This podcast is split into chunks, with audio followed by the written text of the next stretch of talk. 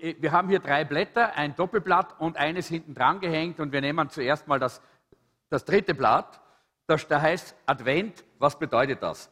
Wir feiern ja jedes Jahr Weihnachten und Advent, aber wir wissen äh, nicht wirklich, äh, was, was wir für eine, warum wir diese Traditionen feiern. Die Maria hat schon gefragt, wer ist schon gestresst gewesen? Ich denke, da können wir alle sagen, ja, Weihnachten, Adventzeit stresst uns immer wieder. Die Frage ist aber jetzt, die ich stellen möchte, warum dekorieren wir? Warum machen wir das jedes Jahr? Warum geben wir Geschenke? Warum äh, haben wir einen Baum aufgestellt? Äh, und wir machen das oftmals jedes Jahr einfach so, weil wir es immer schon so gemacht haben, das war immer schon so und es ist das, womit ich aufgewachsen bin. Äh, und äh, vielleicht hast du dich nie gefragt, warum es eigentlich so ist.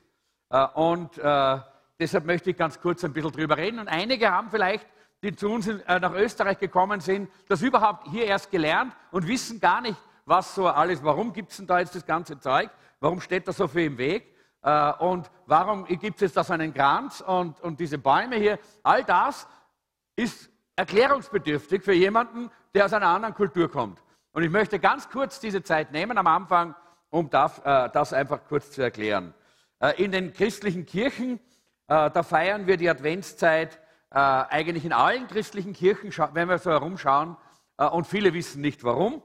Wir haben es vergessen oder teilweise auch gar nicht gewusst. Aber Advent ist eigentlich in den christlichen Kirchen so wichtig, dass man überall dekoriert und dass einen Kranz hinstellt und all das macht, weil es einfach eine wichtige Funktion für uns hat und man weiß oftmals nicht mehr, warum das eine wichtige Funktion hat. Wenn man aber diese Symbole richtig versteht, dann kann man einmal stehen bleiben und einmal nachdenken, was bedeutet das eigentlich? Ja? Warum eigentlich? Wozu ist das da? Und wir können uns die Bibelstellen anschauen, die eigentlich dem zugrunde liegen, was wir da hier tun. Und dann kriegen wir ein klareres Verständnis für die Kraft, die auch hinter den Ereignissen liegt, die wir damit eigentlich darstellen wollen. Und das bringt uns eigentlich zum Lobpreis und zur Anbetung Gottes. Ganz einfach ausgedrückt, Traditionen sind dazu da, das habe ich euch, glaube ich, hineingeschrieben, das Leben in die richtige Perspektive zu rücken. Es sind unsere jährlichen Erinnerungen daran, wofür wir hier auf der Erde sind. Nicht für Geschenke, Leute, nicht für Geschenke. Wir sind nicht hier auf der Erde für lange Einkaufstage. Wir sind auch nicht hier auf der Erde für großes Festessen, sondern um Gott zu lieben, um Menschen zu lieben, um Jesus nachzufolgen. Und das sollten wir hier in diesen Traditionen wiedergespiegelt finden. Das heißt, sie erinnern uns daran, dass es im Leben und nach dem Leben mehr gibt als uns selber. Denk einmal dran, es gibt mehr als nur dich. Es gibt mehr als nur deine Probleme. Es gibt mehr als nur dein Leben jetzt hier. Daran soll uns das auch erinnern. Es sind Symbole, die die Tatsache repräsentieren, dass es da draußen etwas Größeres gibt, als wir, wir uns vorstellen können. Und wenn wir diese Wahrheit wirklich ergreifen, dann wird uns diese Freude, diese Weihnachtsfreude wirklich echt ergreifen. Ich habe Epheser Kapitel 2 hier äh, euch aufgeschrieben. Da oben ist ein bisschen klein, aber ihr habt es eh auf euren, äh, auf euren Blättern. Epheser Kapitel 2, 1 bis 10. Äh, und ich möchte das einfach lesen, weil ich glaube, das liegt dem Ganzen zugrunde. Auch ihr wart früher tot aufgrund eurer Sünden. Ihr habt genauso in der Sünde gelebt wie der Rest der Welt, beherrscht vom Satan, der im Machtbereich der Luft regiert. Er ist der Geist, der in den Herzen derer wirkt, die Gott nicht gehorchen wollen. Wir alle haben früher so gelebt und uns von den Leidenschaften und Begierden unserer alten Natur beherrschen lassen. Wir wurden mit dieser Natur geboren und waren Gottes Zorn ausgeliefert, wie alle anderen Menschen auch. Doch Gott ist so barmherzig und er liebt uns, liebte uns so sehr, dass er uns, die wir durch unsere Sünden tot waren, mit Christus neues Leben schenkte, als er ihn von den Toten auferweckte. Nur durch die Gnade Gottes seid ihr gerettet worden. Denn er hat uns zusammen mit Christus von den Toten auferweckt und wir gehören nun mit Jesus zu seinem himmlischen Reich. So wird er für alle Zeiten an uns seine Güte und seinen Reichtum, seine Gnade sichtbar machen, die sich in allem zeigt, was er durch Christus Jesus für uns getan hat. Weil Gott so gnädig ist, hat er euch durch den Glauben gerettet. Und das ist euer eigener Verdienst, nicht euer eigenes Verdienst. War ein großer Fehler jetzt hier. Das ist nicht, war nicht euer eigener Verdienst. Nicht, dass jemand glaubt, dass er aus eigenem Verdienst gerettet wird. Das war nicht euer eigener Verdienst. Es ist ein Geschenk Gottes. Ihr werdet also nicht aufgrund eurer guten Taten gerettet, damit sich niemand etwas darauf einbilden kann. Denn wir sind Gottes Schöpfung. Er hat uns in Christus Jesus neu geschaffen, damit wir die guten Taten ausführen, die er für unser Leben vorbereitet hat. Das ist eine ganz fantastische Schilderung von dem, was Gott uns geschenkt hat, oder? Was Gott uns Gewaltiges gegeben und geschenkt hat. Und das ist die Grundlage von all dem, was wir feiern, von all dem, was wir hier an Dekoration haben. Das ist überall dem zugrunde gelegt. Denn dieses Geschenk Gottes ist es, was uns hierher gebracht hat. Deshalb stehen wir hier. Deshalb sitzt du hier, weil dieses Geschenk Gottes da ist. Diese Gnade Gottes, diese Rettung aus Gnade und aus Glauben allein. Und die Tradition des Advents war eigentlich die Erinnerung an die Vorfreude der Christen. Auch schon des, äh, äh des äh, nicht nur der Christen, sondern auch der, des äh, Volkes, Volkes Gottes im Alten Bund. Die hatten ja schon eine Vorfreude. Die haben ja damals auf den Messias gewartet.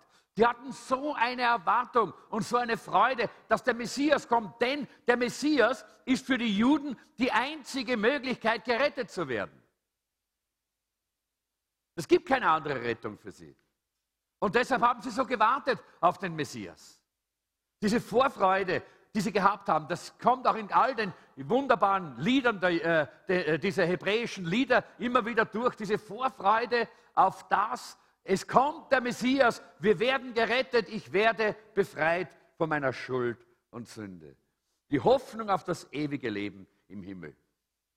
Gottes Nachfolger im Neuen Bund, Neuen, im Neuen Testament, nach der Auferstehung Jesu, waren immer von der Erwartung erfüllt, Jesus kommt wieder zurück. Er kommt und er wird uns zu sich holen. Und diese Erwartung war eine ganz, ganz starke, ein starkes Element in der Gemeinde Jesu Christi vom Anfang weg. Und ist es bis heute noch. Denn auch wir warten darauf, dass Jesus wiederkommt. Und er könnte jetzt kommen, oder? Oder morgen oder heute Nacht. Spielt keine Rolle. Wenn wir bereit sind, spielt es keine Rolle. Wenn wir nicht bereit sind, dann sagen wir, na bitte, jetzt noch nicht, jetzt noch nicht, jetzt noch nicht. Ich hoffe, dass niemand da ist, der diese Haltung hat. Sonst musst du heute einfach dein Leben mit Gott in Ordnung bringen. Musst du mit Jesus Christus ins Reine kommen, denn dann kannst du auch wirklich echt Weihnachten feiern. Diese Freude, der Herr kommt, der Herr kommt. Vielleicht wundert sich jemand, warum ich äh, vielleicht euch ein bisschen einseitig anschaue. Ich habe am letzten Freitag eine, eine kleine Operation gehabt da oben und das eine Auge ist noch nicht ganz offen, ist noch weiter zu als sonst. Also lasst euch da, davon nicht äh, irritieren. Ich schaue euch mit einem Auge auch ganz gut an. Ich sehe euch schon. Kannst dich nicht verstecken. Eben, das war Advent, erinnert uns an diese vergangenen Wunder, die Gott getan hat und auch die heutige Hoffnung an, die, äh, an das, was kommen wird. Eigentlich ist diese Tradition in der katholischen Kirche entstanden. Dieses Advent und all diese Dinge. Äh, lange bevor es irgendwelche Methodisten oder Baptisten oder Pfingstler oder andere Konfessionen gegeben hat, da gab es eben als Kirche, als Konfession, die katholische Kirche, und die haben das eigentlich eingeführt. Aber wie dann die Reformation gekommen ist haben, und viele auch die katholische Kirche verlassen haben und in protestantische Kirchen gegangen sind, da haben sie die Tradition des Advents beibehalten und weiter jedes Jahr praktiziert. Und auch wir tun das ja auch, ihr seht das ja hier. Und ich möchte eine ganz kurze Erklärung von dieser Tradition, ganz besonders von dem Adventkranz jetzt geben. Äh, das war ja, der Adventkranz hat ja auch eine Bedeutung. Das ist ja nicht nur, weil er nett ist und schön ist, und, äh, de, äh, sondern das war da, vom Anfang weg, hat das eine ganz besondere Bedeutung gehabt. Äh, weil äh, er war ein visuelles Hilfsmittel, um uns daran zu erinnern, was wir haben und worauf wir warten. Ja?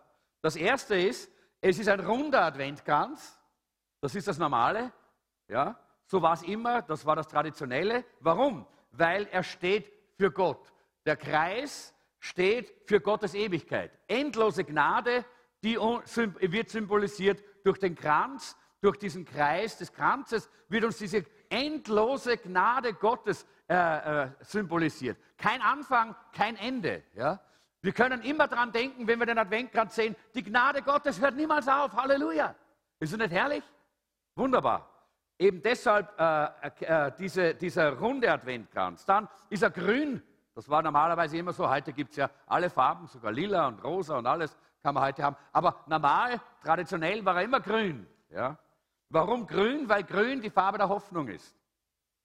Und grün erinnert an die Hoffnung, die wir in Gott haben, nämlich die Neugeburt, von neuem geboren zu sein, Erneuerung, immer wieder Erneuerung zu erleben, ewiges Leben zu haben. Das ist diese Hoffnung, die da drin steckt, in diesem Grün des Adventkranzes. Und früher gab es fünf Kerzen. Heute haben wir immer nur, am Anfang, äh, heute haben wir nur vier Kerzen.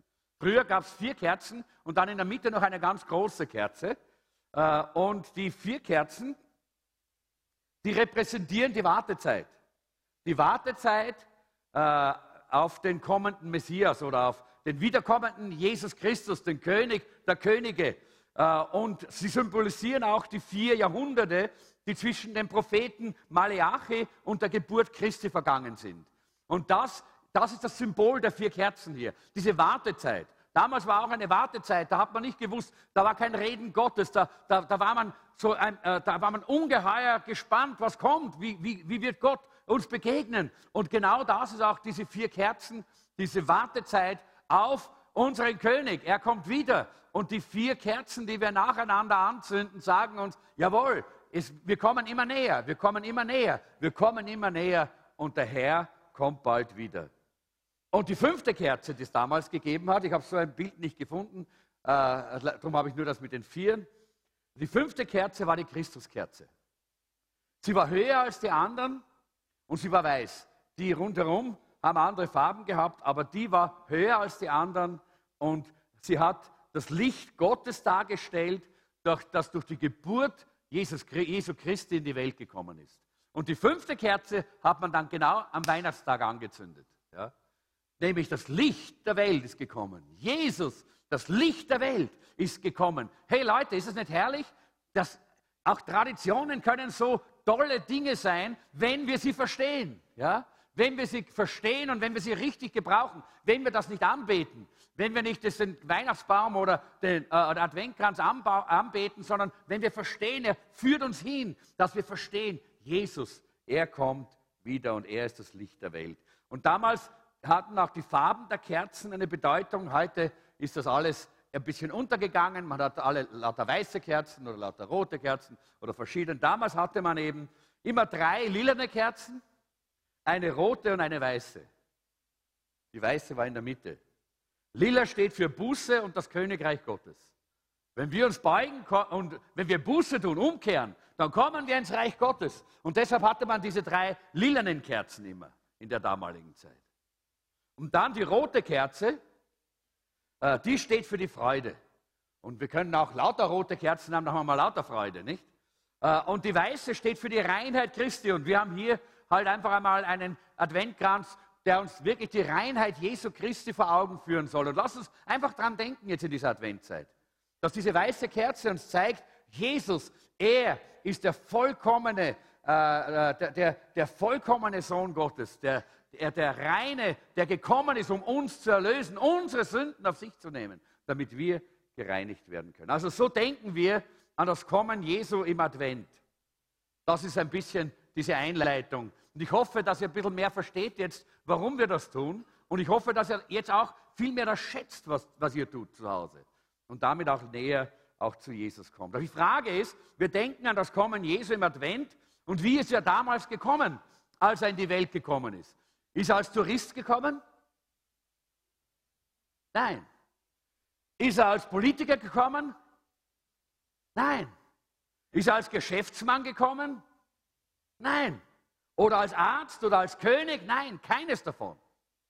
Er ist als kleines Kind, als Baby geboren worden und er kam eigentlich in seinem Auftrag als Missionar.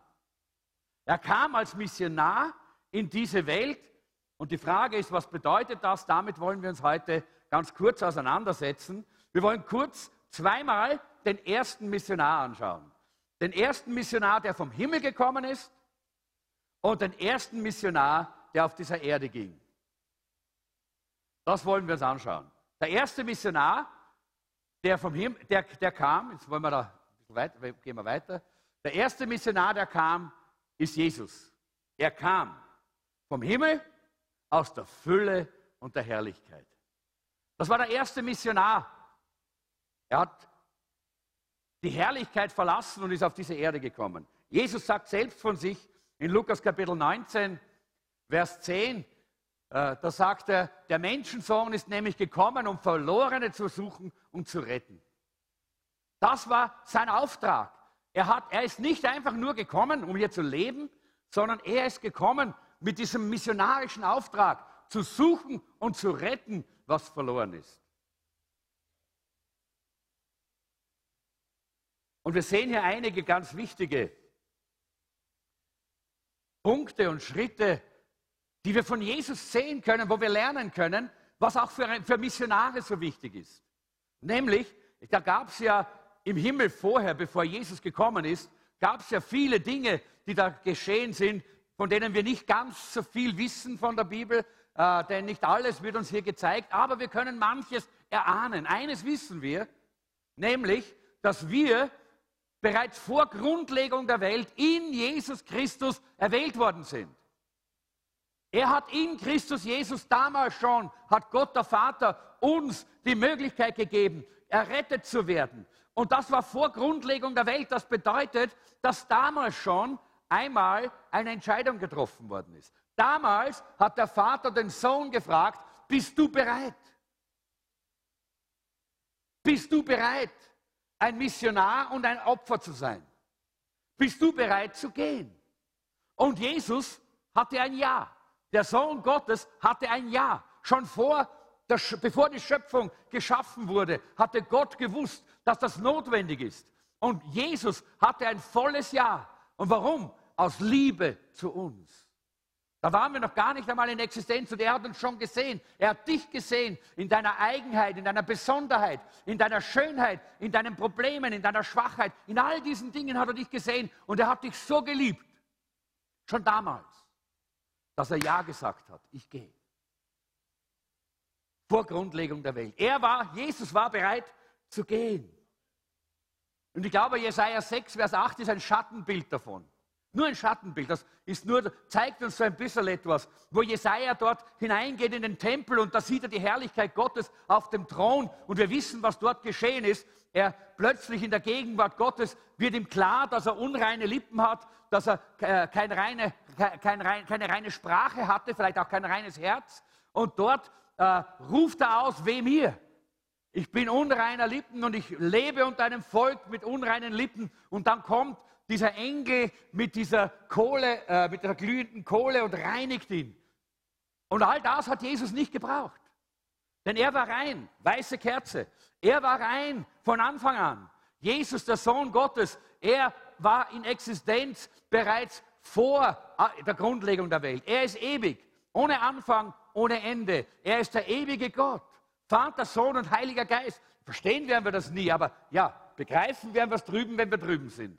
Wenn wir, sie ein, wenn wir ihn, den, äh, den Vater, wenn wir ihn, den Sohn und den Heiligen Geist da drüben erleben und ihm begegnen, dann werden wir es begreifen. Ich glaube nicht, dass wir es verstehen. Haben einfach nicht so viel Hirn. Äh, aber wir werden es begreifen. Hier können wir es nur erahnen. Aber er war der Reine. Er hat das nicht gebraucht. Aber ich glaube, dass diese Berufung so ähnlich war wie hier. Weil da heißt es in Jesaja 6, Vers 8, dann hörte ich den Herrn fragen, wen soll ich senden? Wer wird für uns gehen? Und ich sagte, hier bin ich, sende mich. Das war Jesaja, der Prophet. Und ich glaube, dass das eine, ein Schattenbild ist für das, was damals vor Grundlegung der Welt geschehen ist im Himmel. Jesus hat gesagt, hier bin ich, Vater, ich bin bereit, sende mich, ich gehe. Ich bin bereit. Das Zweite, Jesus war bereit, alles zu verlassen und den Preis zu bezahlen. Ich, äh, Philippa Kapitel 2 äh, kennen wir gut, da heißt es, obwohl er Gott war, bestand er nicht auf seiner göttlichen Rechten, er verzichtete auf alles. Er nahm die niedrige Stellung eines Dieners an und wurde als Mensch geboren und als solcher erkannt.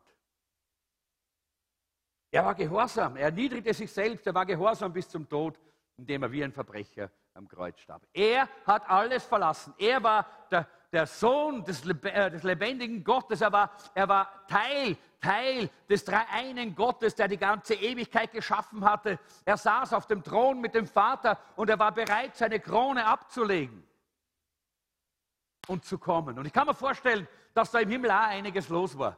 Die Engel haben gehört, jetzt geht Jesus da heraus aus der Herrlichkeit und jetzt soll er da hinuntergehen auf diese Erde, wo so viel Dunkelheit, so viel Schmutz, so viel Sünde, so viel äh, Rebellion, so viel Katastrophe war. Und die haben sie vielleicht gesagt, haben vielleicht gesagt, Jesus, tu das nicht. Sei nicht deppert, geh nicht da runter. Ja, ich kann mir vorstellen, dass die Engel irgendwie vollkommen entsetzt waren. Wie kann man sowas tun? Ja? Weil die Engel nicht verstanden haben, was eigentlich Jesus bewegt hat. Es war die Liebe Gottes. Und das Wunderbare ist, dass die Liebe Gottes so groß und so fantastisch ist, dass nicht einmal die Engel sie richtig begreifen können. Ja? Und dann haben sie vielleicht gesagt, na komm, dann nimm wenigstens das mit und da ein bisschen Herrlichkeit und nimm das aus dem Himmel noch mit. Aber Jesus, er musste nackt, nackt, ohne etwas vom Himmel auf diese Welt kommen. Als kleines Baby. Vollkommen nackt, ohne himmlische Attribute. Ohne Zepter in der Hand ist er auf die Welt gekommen. Ohne Krone auf dem Haupt ist er auf die Welt gekommen. Er war bereit, alles aufzugeben. Das ist ein missionarischer Sinn, auch bereit zu sein, zu verzichten auf eigene Dinge, auf, auf, äh, auf Komfort, auf, äh, auf Dinge, die man gerne hat und die man schätzt und liebt, auf das zu verzichten und zu gehen aus Liebe. Das ist ja das, was Missionare so auszeichnet. Wir waren ja heuer im, äh, jetzt vor einigen Wochen waren wir in Madrid äh, auf der großen europäischen, äh, na, Welt, es war Welt, äh, Welt äh, Pfingstmissionskonferenz. Da waren Missionare, so einige tausend Missionare von der ganzen Welt waren da. Und immer wieder ist jemand vorgegangen und hat erzählt, wie er dort äh, hingegangen ist oder was er dort tut. Und immer wieder habe ich gedacht, oh, was für ein Herz, wo Leute bereit waren, alles aufzugeben, in die Löcher hineinzugehen, wo man nichts hat und wo man nichts an Komfort hat und bereit war dort zu sein, um den Menschen das Evangelium zu sagen, um für die Menschen da zu sein. Das ist die Liebe Christi, die sie drängt. Beim Paulus hören wir schon, er sagt, ich kann nicht anders, denn die Liebe Christi drängt mich. Sie lässt mich nicht in Ruhe. Und Jesus ging auch in der richtigen Haltung. Ihr könnt diese, Stellung, diese Bibelstellen selber lesen. Er ging in der richtigen Haltung. Johannes Kapitel 4 und Philippa Kapitel 2. Ich möchte jetzt ein bisschen weitergehen hier und ihr könnt selber äh, ja, die, ich hab, ihr habt ja die Stellen und ich, ich, bitte euch, dass ihr die auch lest, weil sie so wichtig sind. Und dann Jesus ging auch mit einem Plan und er ging, äh, ging auch mit einem Ziel. Er kannte seinen Weg. Er kannte seinen Weg. Denn ich weiß, woher ich gekommen bin, sagt Jesus, und wohin ich gehe. Er wusste es. Er hatte aber einen Plan. In Lukas 19, Vers 10, der Menschensohn ist nämlich gekommen, um Verlorene suchen und zu retten. Und Lukas 5, 32, ich bin gekommen, um Sünder zur Umkehr zu Gott zu rufen, zur Buße zu rufen. Und nicht solche, die sich sowieso schon für gut halten. Er hatte einen Plan, er hatte eine Strategie, er, hat, er, hat, er, war ein, er hatte missionarisches Denken. Und dann in Lukas 19, der Menschensohn ist nämlich gekommen, um Verlorene zu suchen und zu retten. Jesus war bereit zu gehen. Das war jetzt die falsche Richtung, glaube ich. So, so müssen wir. Genau so. Jesus äh, war bereit für neue Wege und auch das ist wichtig. Er, war, er hatte ein, ein apostolisches Denken. Ja. Er war immer bereit, neue Wege zu gehen, die die anderen nicht verstanden haben. Er, er wurde von so vielen Menschen missverstanden. Die Leute haben nicht gewusst, was tut er denn jetzt und warum tut er das? Und boah, sowas haben wir überhaupt noch nicht gesehen. Ja? Der hat immer wieder neue Wege beschritten. Und warum? Nur um neue Wege zu gehen? Nein. Er hat alle die Wege beschritten, die notwendig waren, um die Seelen zu erreichen. Um die Menschen zu erreichen, dort, wo sie waren. Um ihnen das Licht und das Leben zu bringen. Um ihnen die Liebe Gottes weiterzugeben. Das war seine Motivation. Und dafür war er bereit, alle Traditionen auch einmal zu brechen, um mal Grenzen zu durchstoßen und was Neues zu beginnen. Er hat ständig Grenzen aufgebrochen. In allen Formen, Größen und Arten. Grenzen zwischen Juden und Römern. Grenzen zwischen Arm und Reich. Zwischen Kranken und Gesunden. Zwischen Angst und Glauben. Alles.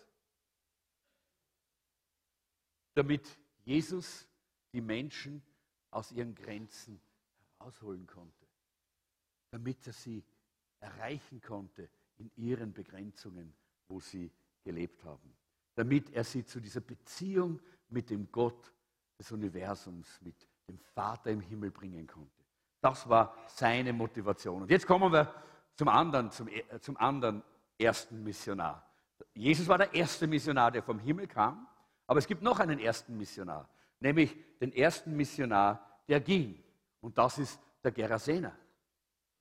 Und wir können uns das mal anschauen. Er ging, der Jesus kam aus der Herrlichkeit in die Dunkelheit und der Gerasener ging aus den Grabhöhlen, aus dem Chaos heraus ins Licht. Zwei Missionare aus verschiedenen Hintergründen. Jeder war ein, ein, ein Erstling. Der Erstling vom Himmel auf dieser Erde war Jesus. Und der Erstling auf dieser Welt, der erste Missionar, das war der Gerasener.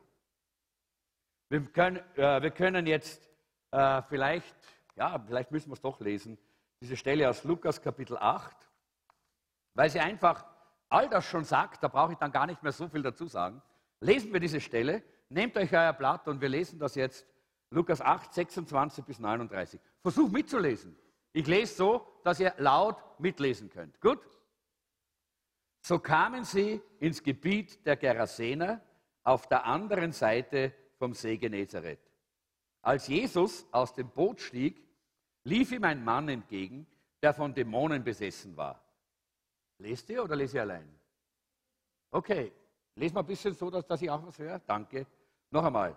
Als Jesus aus dem Boot stieg, lief ihm ein Mann entgegen, der von Dämonen besessen war. Nackt und ohne Obdach fristete er sein Dasein schon seit langer Zeit in den Grabhöhlen. Als er Jesus sah, warf er sich mit einem schrillen Schrei vor ihm nieder auf den Boden und rief laut, Warum bedrängst du mich, Jesus, Sohn des höchsten Gottes? Ich flehe dich an, quäle mich nicht. Denn Jesus hatte dem bösen Geist schon geboten, aus dem Mann auszufahren. Schon seit langem hatte der Dämon den Mann völlig in seiner Gewalt.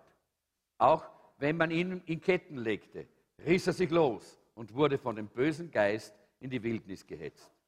Wie heißt du? fragte Jesus. Legion, antwortete er, denn der Mann war von zahlreichen Dämonen besessen. Diese flehten Jesus an, sie nicht in den Abgrund zu schicken. Ja, weideten eine riesige Schweineherde. Die Dämonen baten Jesus, sie in. Sehr gut. Da fuhren die Dämonen aus dem Mann in die Schweine und die ganze Herde stürzte den Abhang hinunter in den See und ertrank. Als die Hirten das sahen, flohen sie in den nahegelegenen Ort und in das Hügelland der Umgebung und verbreiteten die Neuigkeit überall. Bald war Jesus von Menschen umringt, die selbst sehen wollten, was geschehen war. Als sie den Mann, der von Dämonen besessen gewesen war, bekleidet und völlig bei Verstand, friedlich zu Füßen von Jesus sitzen sahen, überkam sie Furcht. Diejenigen, die alles mit eigenen Augen gesehen hatten, erzählten ihnen, wie der Besessene geheilt worden war. Da drängten sie Jesus zu gehen und sie in Ruhe zu lassen. So groß war ihre Angst. Jesus stieg daraufhin wieder in das Boot und fuhr zurück auf die andere Seite des Sees. Der Mann, der von Dämonen besessen gewesen war, wollte unbedingt mit ihm gehen. Doch Jesus sandte ihn zurück und sagte zu ihm, er beauftragte ihn, nein, geh zu deiner Familie zurück und erzähle ihnen von dem Wunderbaren, das Gott für dich getan hat. Da ging er durch die ganze Stadt und erzählte, was Jesus für ihn getan hatte. Ist eine herrliche Geschichte. Ah, das sollte man viel öfter lesen. Das ist eine ganz tolle Geschichte. Wir hängen uns meistens immer bei den, äh, bei den Koteletts auf und so bei, bei, beim Grillgut, ja, bei den Schweinen. Aber das ist nicht das Zentrale in dieser, äh, in dieser Geschichte. Es gibt viel wichtigere Dinge, die wir hier lernen können, äh, weil wir müssen uns immer den Zusammenhang anschauen. Die Geschichte kommt ja von wo? Jesus kam dorthin. Wie kam er dorthin? Mit dem Boot sind sie dorthin gekommen. Und zwar, da war vorher ein Riesensturm. Ein Riesensturm und sie wären fast untergegangen. Aber Jesus hat gesagt, schweig, sei still. Und der Sturm hat sich gelegt und die Wellen haben aufgehört und sie konnten hinüberfahren. Jesus hat gezeigt, dass er Herr über die Elemente dieser Welt war. Und jetzt kamen sie dorthin und, sie haben, und dort kommt dieser, dieser Typ da daher, nicht? Und während dieser, wenn, wie dieser Typ daherkommt, kommt eine weitere klare äh, Offenbarung, dass Gott in der, in der Kontrolle ist. Weil Jesus ist nicht nur der Herr über die Elemente dieser Welt, sondern Jesus ist auch der Herr über die dämonischen Mächte. Über alle dämonischen Mächte. Keine dämonische Macht kann gegen ihn bestehen. Er ist der Herr, er ist der König, er ist über allen Mächten und hat Kraft und hat Macht über alle. Und wir müssen ein bisschen die Geografie anschauen jetzt, die ist wichtig. Es war nämlich so, Jesus hat in dem Fall mit dem Boot die jüdische Nation verlassen. Und er war zu den Heiden gegangen. Wieder mal, er hat, ein, er hat eine Grenze durchbrochen. Ja? Eine Grenze gesprengt, die damals niemand gesprengt hat. Er hat sie gesprengt. Er ist dorthin zu den Heiden weil er ein Herz hatte, auch für die Menschen, die nicht zum jüdischen Volk gehört haben. Das war die erste Evangelisation unter Heiden. Diese, diese Region, von der hier äh, gesprochen wird, das ist ein Gebiet der Heiden. Und äh, deshalb zeigt sich ja auch dieses Detail der Schweineherde. Äh, 2000 Schweine wären ja in, in Israel nichts wert gewesen. Ja? Die wären wertlos gewesen, äh, weil ja die unreine Tiere waren und für Juden war, hatten sie keinen Wert und überhaupt keine Bedeutung, aber dort für die Heiden schon. Äh, und jetzt wollen wir mal schauen, wie Jesus hier in seiner Mission als Missionar bereit ist, auch Grenzen zu überschreiten, die die anderen nicht überschreiten wollten. Er geht dort hinaus aus dem jüdischen Bereich und zeigt damit, dass auch die nicht-jüdischen Völker und die nicht-jüdische Welt errettet werden kann. Und da kommt dieser Mann, der zuerst voller Dämonen ist, und er wirft sich dort vor Jesus nieder, er wird gerettet. Und nachdem er gerettet ist, wird er von Jesus beauftragt, der erste Missionar zu sein. Und lassen wir mal einmal diese Person anschauen, bevor wir uns nur immer mit, den, mit diesen Geschehnissen, so wie gesagt, Schweine, die ertrinken und so weiter, das ist alles sensationell und super, ja. Aber lassen Sie mal die Person anschauen. Lassen Sie mal den Menschen anschauen, der dort war. Dieser Mensch dort drinnen in den Grabhöhlen, das war ein Mensch wie du und ich.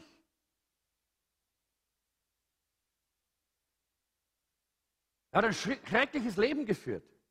Stell dir mal vor, es wäre dein Bruder oder deine Schwester. Und du wärst sein Bruder oder seine Schwester natürlich, klar, war jetzt am Anfang. Du wärst seine Schwester. Stell dir das mal vor. Oder du wärst ein Elternteil. Oder ein enger Freund. Und stell dir vor, wie viele Versuche würde man machen, so jemanden aus dieser Umklammerung der Finsternis und der Dunkelheit herauszuholen. Gespräche, Therapien und wieder, wieder Zeit investieren und mit der Person sein, die Liebe zeigen.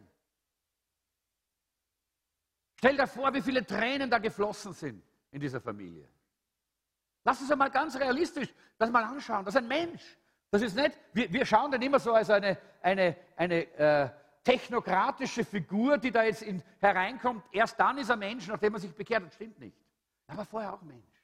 Aber ein Mensch in Not. In wahnsinniger Not. Stell dir vor, wie viele Versprechen dieser Mann gegeben hat, dass er sich äh, bessern wird und dass er es dass in den Griff kriegen wird. Und er wird es immer wieder und immer wieder. Und dann ist er immer wieder gefallen und immer wieder gefallen und ist immer schlimmer geworden. So wie die Bibel sagt, wenn das Haus gereinigt ist und nicht gefüllt wird, dann kommen noch fünf andere äh, dämonische Mächte und dann wird es noch schlimmer mit der Person, als es vorher war. Stell dir vor, was da alles in dieser Familie passiert ist. Wie viele Behandlungen, wie viele Gebete und vielleicht auch wie viele Opfer da gebracht wurden. An Götter, die damals angebetet wurden. Ich weiß nicht, was sie dort in diesem Gebiet für Götter gehabt haben, aber da haben sie sicher auch eine ganze Menge gehabt und da haben sie Opfer gebracht und Opfer gebracht, damit dieser Mann endlich aus dieser Umklammerung der Dunkelheit und der Dämonie herauskommen kann. Sie haben sogar Wachen engagiert, um den Mann vor sich selber und die anderen vor ihm zu schützen. Stell dir vor, was für ein Schmerz das ist, wenn du so einen Bruder hast. Oder wenn du so ein Kind hast oder so einen Freund. Lass uns das einmal wirklich mitvollziehen innerlich. Wie weh das tun muss. Ja? Diesen Menschen so zu sehen. Hey, dieser, der ist genauso wertvoll wie wir. Und wir sehen, wie er dort kaputt geht. Und die Bibel sagt ja hier, der Geist hat oft Kontrolle über den Mann übernommen. Das heißt, er war nicht konstant immer da drin. Manchmal hat er auch Zeiten gehabt, wo er die Kontrolle selber gehabt hat. Und wir kennen das ja, das gibt es ja auch. Ja? wo dann jemand die Kontrolle wieder selber kriegt, aber dann schafft das nur eine kurze Zeit und dann kommt wieder diese dämonische Macht und übernimmt die Kontrolle in seinem Leben. Versucht verzweifelt, was zu ändern und kommt einfach nicht heraus. Irgendwann, natürlich sind die Dinge gefährlich geworden.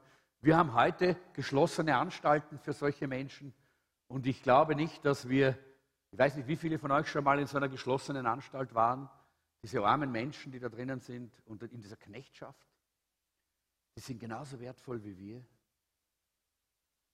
Wir gehen nur manchmal ins Gefängnis und sehen dort, die sind alle lang nicht so wie der. Ja. trotzdem dreht es uns unser Herz um, wenn wir sehen, die sind genauso wertvoll wie wir. Und sind in dieser Gefangenschaft, in dieser, in dieser Umnachtung, in dieser Gebundenheit und kommen nicht heraus. Und dieser Mann war genau in dieser Situation. Und dann haben sie ihn in Ketten dort in diese Gräber hineingebracht. Und er hat alle Ketten gesprengt. Niemand, nicht konnte ihn halten. Ich kann mir vorstellen, wie furchterregend das dann war, plötzlich. Dieser Mann, der, so, der uns so am Herzen liegt und den wir so gern haben. Und plötzlich ist er ein, ein Feind, ein, ein dämonisierter Mensch, der andere zerstört und Dinge kaputt macht und vielleicht sogar Menschenleben in Gefahr, in Gefahr bringt. Dieser Dämon hat das Leben dieses Mannes ruiniert. Er ist in Isolation und Agonie dort in diesen Gräbern. Er hat zwar körperlich gelebt, aber innerlich war er tot. So lange, bis er auf Jesus trifft. Leute, und das ist es. So lange, bis er auf Jesus trifft. Halleluja. Leute, das ist es, worum es geht. Das ist Advent.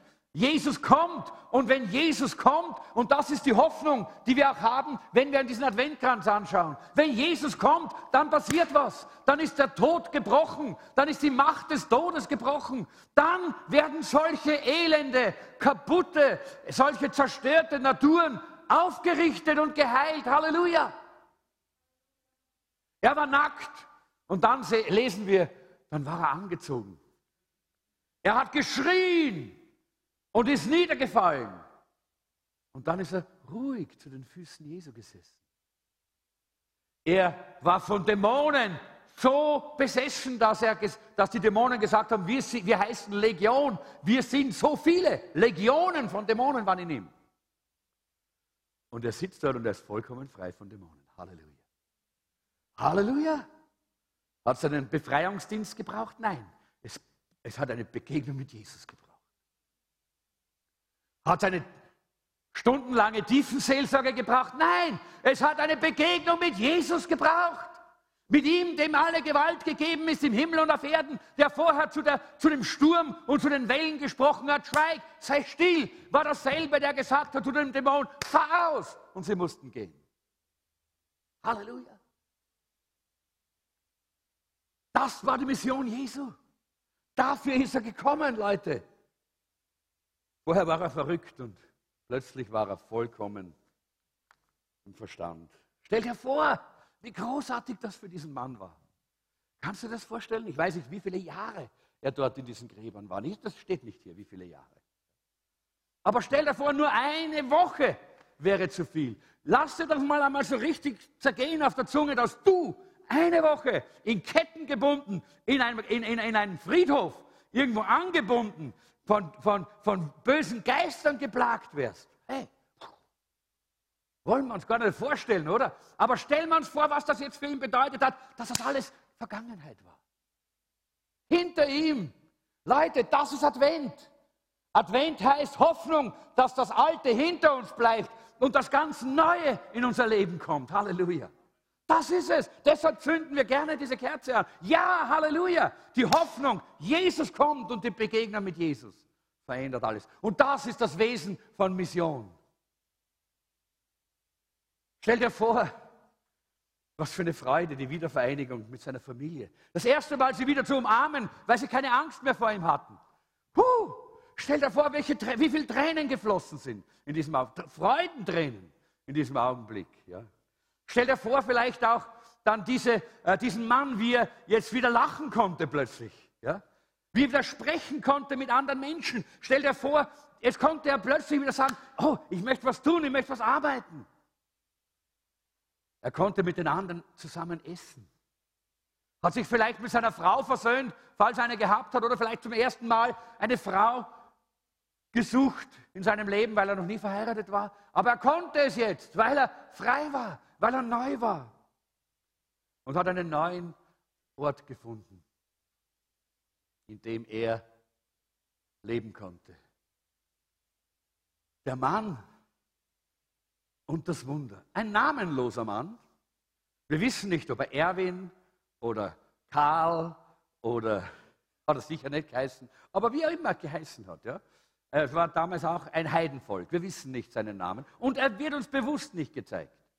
Weil alles das, was geschehen ist, ist nicht geschehen, weil er so einen besonderen Namen hatte, so ein besonderer Mann war, sondern weil Jesus den See überquert hat, einen schrecklichen Sturm gestillt hat und im Leben dieses Mannes aufgetaucht ist. Und ich dir eines, Jesus ist unterwegs, wenn du heute irgendwo in so einer Situation bist, dass du Probleme hast, Schwierigkeiten hast, dass du nicht mehr weißt, wie du rauskommst aus dieser Dunkelheit und aus dieser Grube, dann sage ich dir, Jesus ist bereits unterwegs zu dir. Und nichts kann ihn aufhalten. Kein Sturm, keine Macht der Finsternis. Er kommt. Und diese Begegnung wird dein Leben verändern. Denk an das, was, dieser, was Jesus für diesen Mann getan hat. Und jetzt verstehen wir aber auch seine Reaktion. Und ich möchte das noch abschließend einfach jetzt hier unbedingt uns weitergeben. Seine Reaktion ist so klar. Er hat darum gebeten, ein Jünger Jesu zu werden. Er wollte ein Jünger Jesu werden. Er wollte sich der Gruppe von Menschen anschließen, die mit Jesus waren, so wie der Simon, der Thomas, der Matthäus, die Maria und die Johanna. Er wollte sich den Jüngern anschließen. Und ich denke, wenn man ein neues Leben beginnt, ist das eine gute Sache. Warum sollte man es nicht beginnen, indem man sich dem Dienen widmet und diesen Jesus, der einem geheilt hat, besser kennenlernt? Klingt als eine gute Idee, oder? Und ich glaube, wenn jemand den wir kennen, von Jesus geheilt wird und dann sein Leben damit verbringen will, Jesus nachzufolgen und ihm zuzuhören und von ihm zu lernen und ihm zu dienen und tiefer und tiefer und tiefer mit Jesus zu gehen, hey, das haben wir wahrscheinlich die Ersten, die sagen, jawohl, weiter, mach so, das ist super, mach das. Wir wären toll begeistert. Und Jesus hat einen anderen Plan. Er sagt, nein, nein, geh zu deiner Familie zurück und erzähle ihnen von dem Wunderbaren, das Gott für dich getan hat. Ich finde das eine ganz interessante Geschichte und äh, ich verstehe es ehrlich gesagt nicht. Ja, also wenn ich, wenn, wenn ich Jesus gewesen wäre, ich jetzt nicht gemacht. Ich hätte gesagt, okay, komm mal zwei Jahre mit mir und dann kannst du mal heimgehen. Dann kannst du einmal zu Hause missionieren. Ja. Äh, aber ich, aber ich, ich, muss sagen, ich muss einfach stehen lassen. Ja? Jesus sagt, geh einfach, sei mein Missionar und geh hin und erzähle, was ich an dir getan habe. Keine weitere Ausbildung wurde ihm zugesagt. Keine fundierte Nachfolge. Es wurde ihm nicht zugesagt, dass er jetzt eine Bibel kriegt oder dass, dass ihm jetzt jemand ein, äh, ein, paar, ein paar gute christliche Bücher bringt oder vielleicht einen Studienführer. Er hat keine Einladung bekommen, ein Jude zu werden. Ja? Es gibt auch keine Beweise für, das, für die Erfüllung mit dem Heiligen Geist, weil das erst nach der Auferstehung Jesu passiert ist.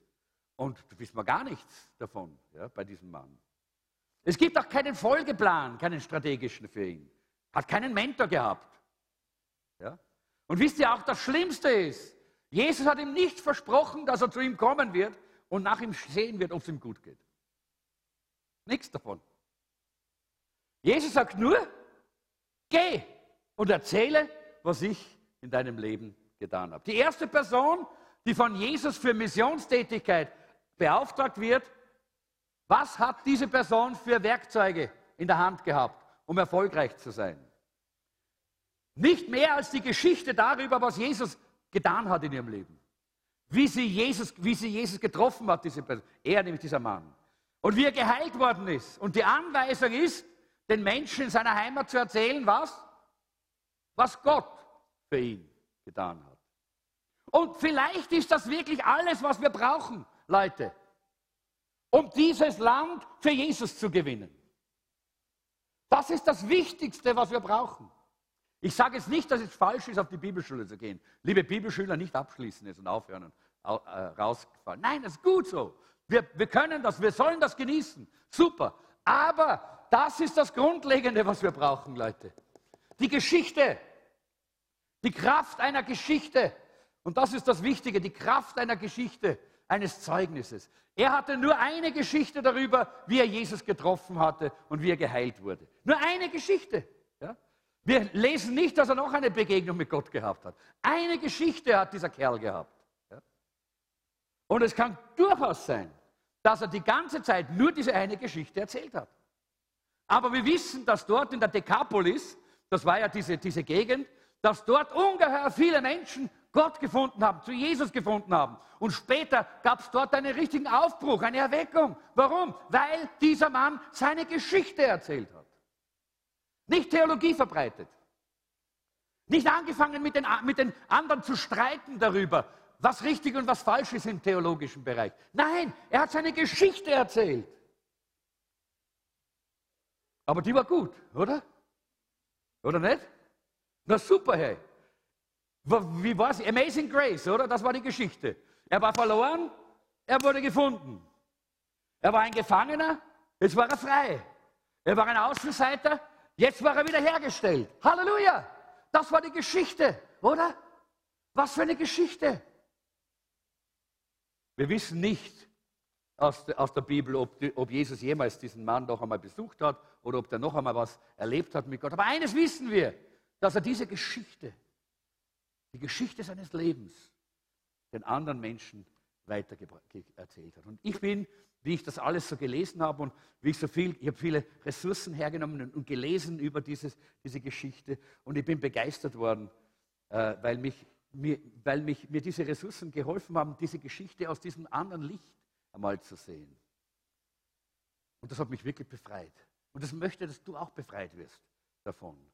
Weil ich denke, viele von uns glauben, bevor ich jemandem anderen von Jesus erzählen kann, muss ich dieses und jenes tun, alles auf der Reihe haben, da muss ich schon fast vollkommen sein und da muss ich so ein starker Christ sein und viel Mut haben. Nein, weil alles, was du brauchst, ist eine Geschichte mit Gott. Eine Begegnung, eine Geschichte von einer Begegnung mit Gott. Das ist es, was wichtig ist. Das ist so einfach, aber so kraftvoll und so schön. Und das ist so befreiend. Jeder von uns kann Missionar sein.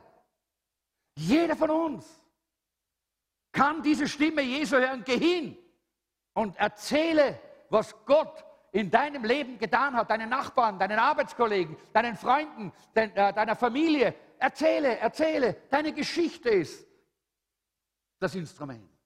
Deine Geschichte. Du hast eine, eine Geschichte. Selbstverständlich.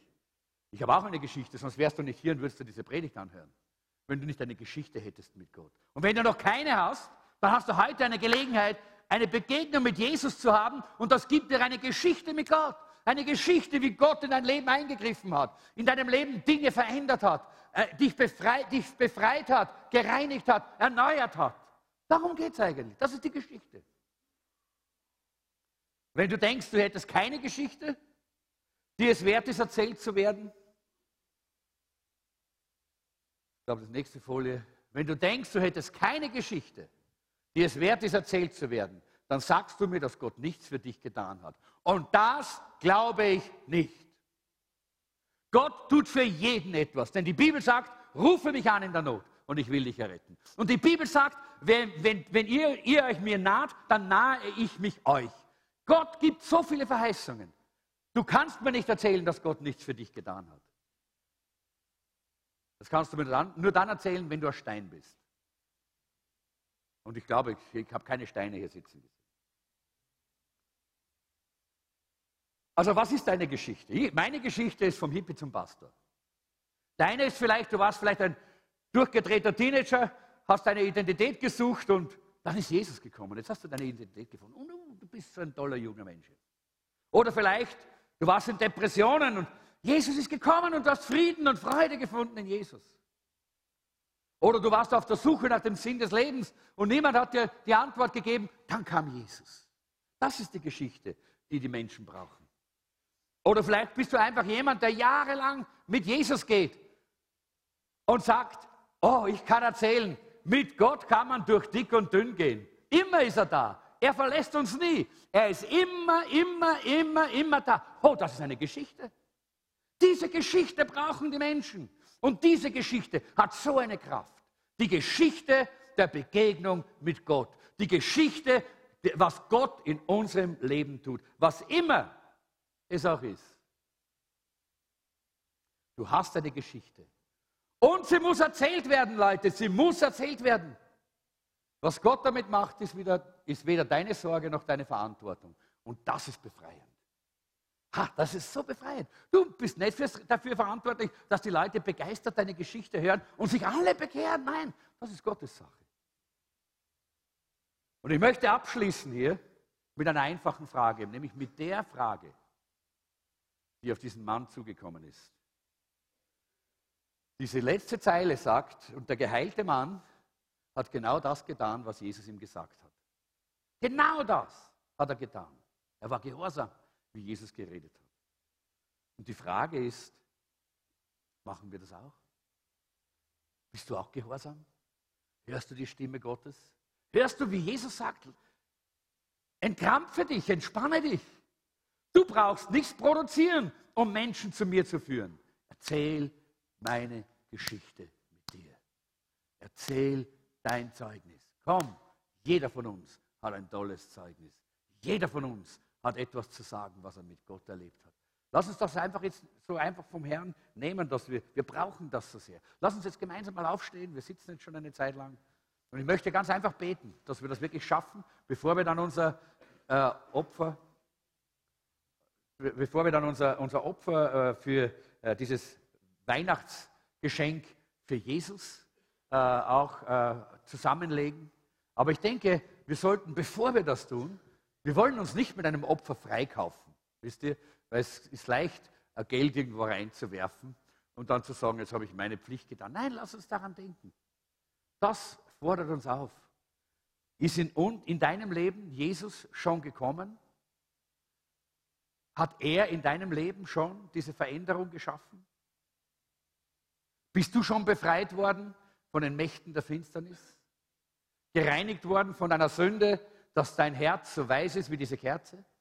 Denn die Bibel sagt, auch wenn deine Sünde blutrot ist, ich will es reinwaschen und es wird weiß sein wie Schnee. Bist du schon diesen Weg gegangen? Hast du diesen Schritt schon gemacht? So wie dieser Gerasener, der der erste Missionar geworden ist?